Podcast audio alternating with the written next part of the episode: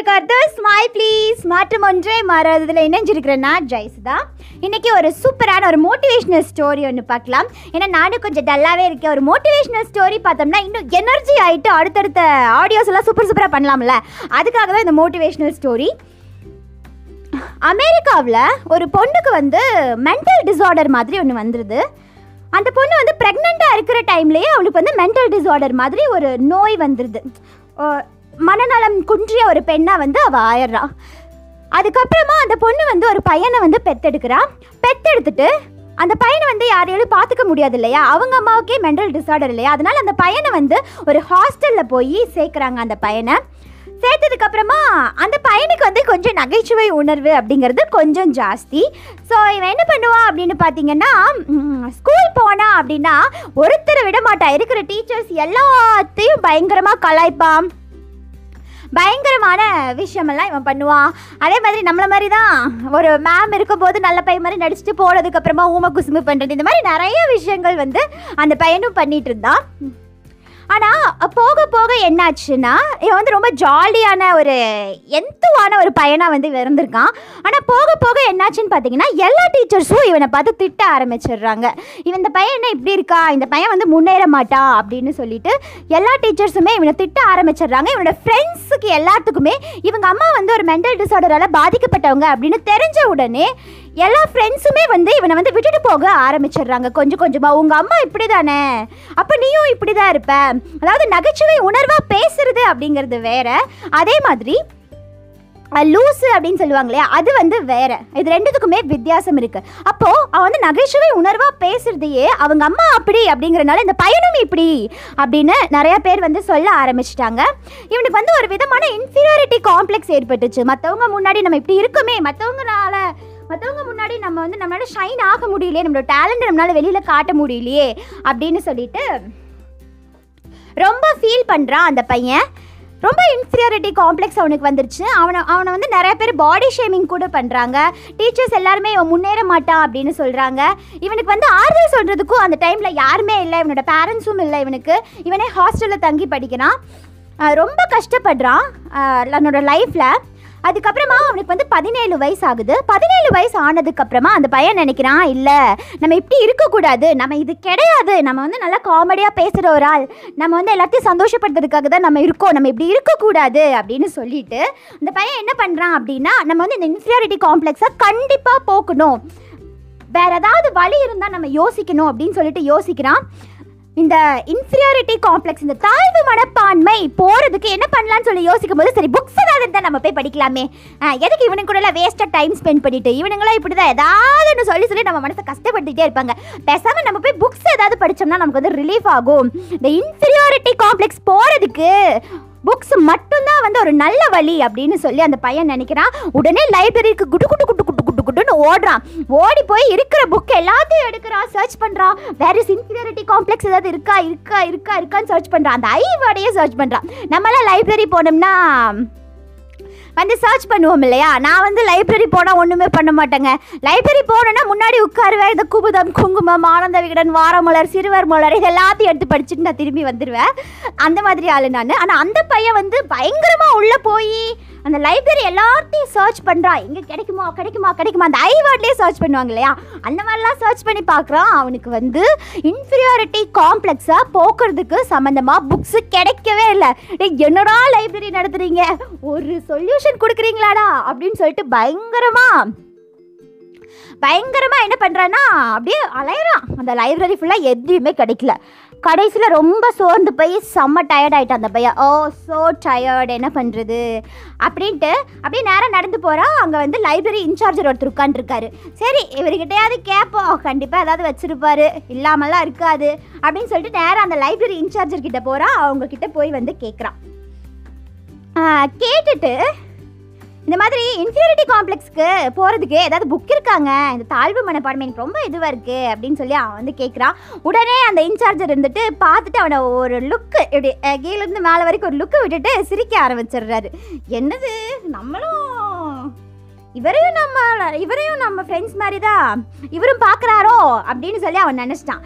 இருந்தால் அவர் அப்படி பார்க்க கிடையாது. உடனே சிரிச்சிட்டு ட்ராவை ஓப்பன் பண்ணுறாரு ஒரு பக்கத்தில் இருக்கிற ட்ராவை ஓப்பன் பண்ணி ஒரு புக் எடுத்து கொடுக்குறாரு. இந்த புக்கில் வந்து தேர்ட்டி பேஜஸ் இருக்குது சரியா?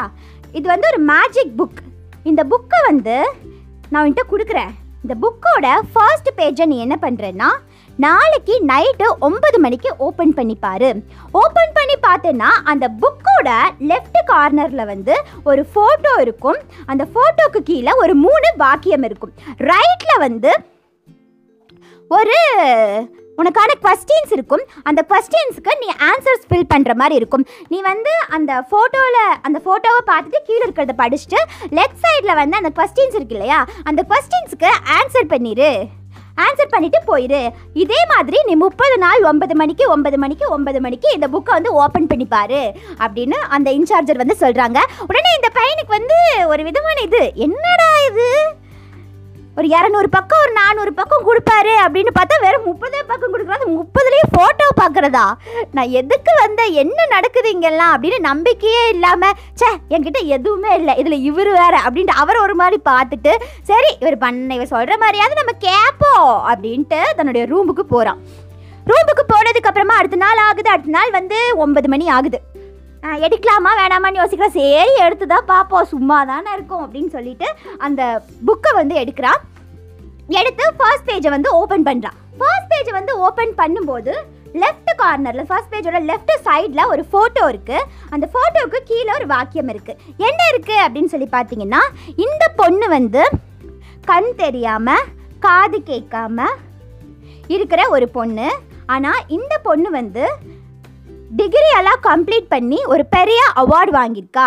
இந்த பொண்ணு பேர் வந்து ஹெலன் கெல்லர் அப்படின்னு சொல்கிறாங்க ஹெலன் கெல்லர் எல்லாருக்கும் தெரியும் இல்லையா? நிறைய போயம்ஸ் எல்லாம் எழுதியிருப்பாங்க. இங்கிலீஷ் புக்கிலலாம் வந்திருக்குமா வந்திருக்கும் அவங்கள பற்றி அவங்க வந்து டெஃபன் டம்ப் தானே. டெஃபன் டம்பாக இருந்து கூட அவங்க இவ்வளோ பெரிய அச்சீவ்மெண்ட் பண்ணியிருக்காங்க அப்படின்னு அந்த வாக்கியத்தில் வந்து இருக்குது பார்த்துட்டு அவன் யோசிக்கிறான். என்கிட்ட வந்து எல்லாமே இருக்குதே. இவங்க எதுவுமே இல்லாமையே இவ்வளோ அச்சீவ் பண்ணியிருக்காங்களே. என்கிட்ட எல்லாமே இருக்குதே அப்படின்னு சொல்லி இவன் யோசிக்கிறான். அதே மாதிரி அந்த லெஃப்ட் சைடு இருக்கும் இல்லையா? அந்த புக்கோட லெஃப்ட் சாரி அந்த புக்கோட ரைட் சைடு இருக்கும்ல? ரைட் சைடில் வந்து இவனுக்கான கொஸ்டின் இருக்கு. ஓகேவா நீ வந்து கடவுள்கிட்ட நன்றி சொல்லணும் ஒரு விஷயத்துக்கு. உன்கிட்ட இந்த விஷயம் இருக்கு. அப்படிங்கிறதுக்காக நீ கடவுள்கிட்ட நன்றி சொல்லணும் அப்படின்னா நீ எந்த விஷயத்த சொல்லுவ? அப்படின்னு அந்த ரைட் சைடில் வந்து அந்த கொஸ்டின் கேட்டிருக்காங்க. உடனே கொஸ்டினுக்கு இவன் ஆன்சர் பண்ணிடுறான். ஆன்சர் பண்ணிட்டு தூங்கிடுறான். அதே மாதிரி அடுத்த நாள் ஆகுது. அடுத்த நாள் வந்து அதோட செகண்ட் பேஜை வந்து ஓப்பன் பண்ணுறான் ஒன்பது மணிக்கு.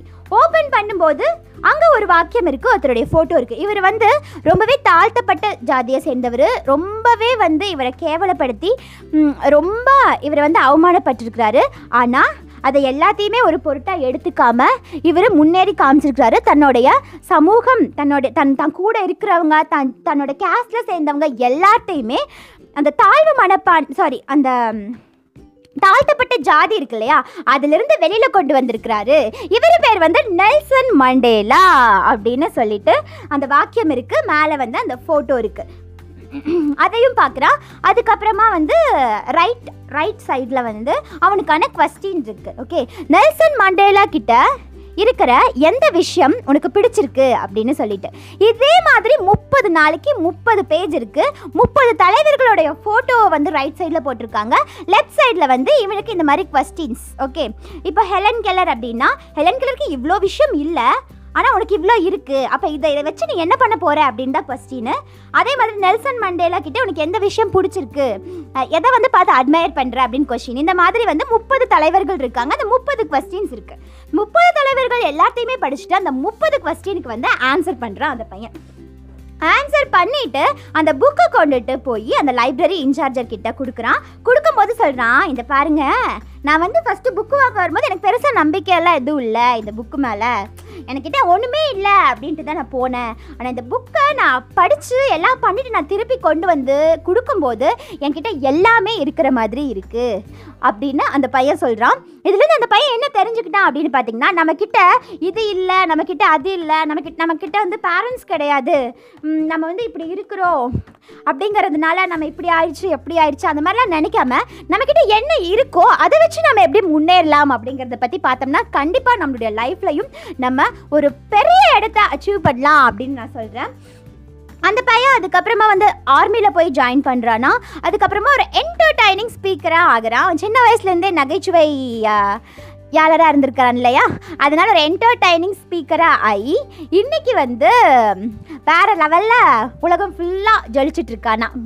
அது பையன் யாருன்னா எனக்கு தெரியாது. இது ஜஸ்ட் ஒரு இமேஜினேஷன் ஸ்டோரி இந்த மாதிரி இருந் இந்த மாதிரி வந்து உங்களுக்கும் நிறைய இன்ஃபீரியாரிட்டி காம்ப்ளெக்ஸ் இருக்கலாம். என்கிட்ட இருக்கிறது அவன்கிட்ட இருக்கிறது என்கிட்ட இல்லை. அவன்கிட்ட இருக்கிறது இருக்கிற ஜுவல் என்கிட்ட கிடையாது.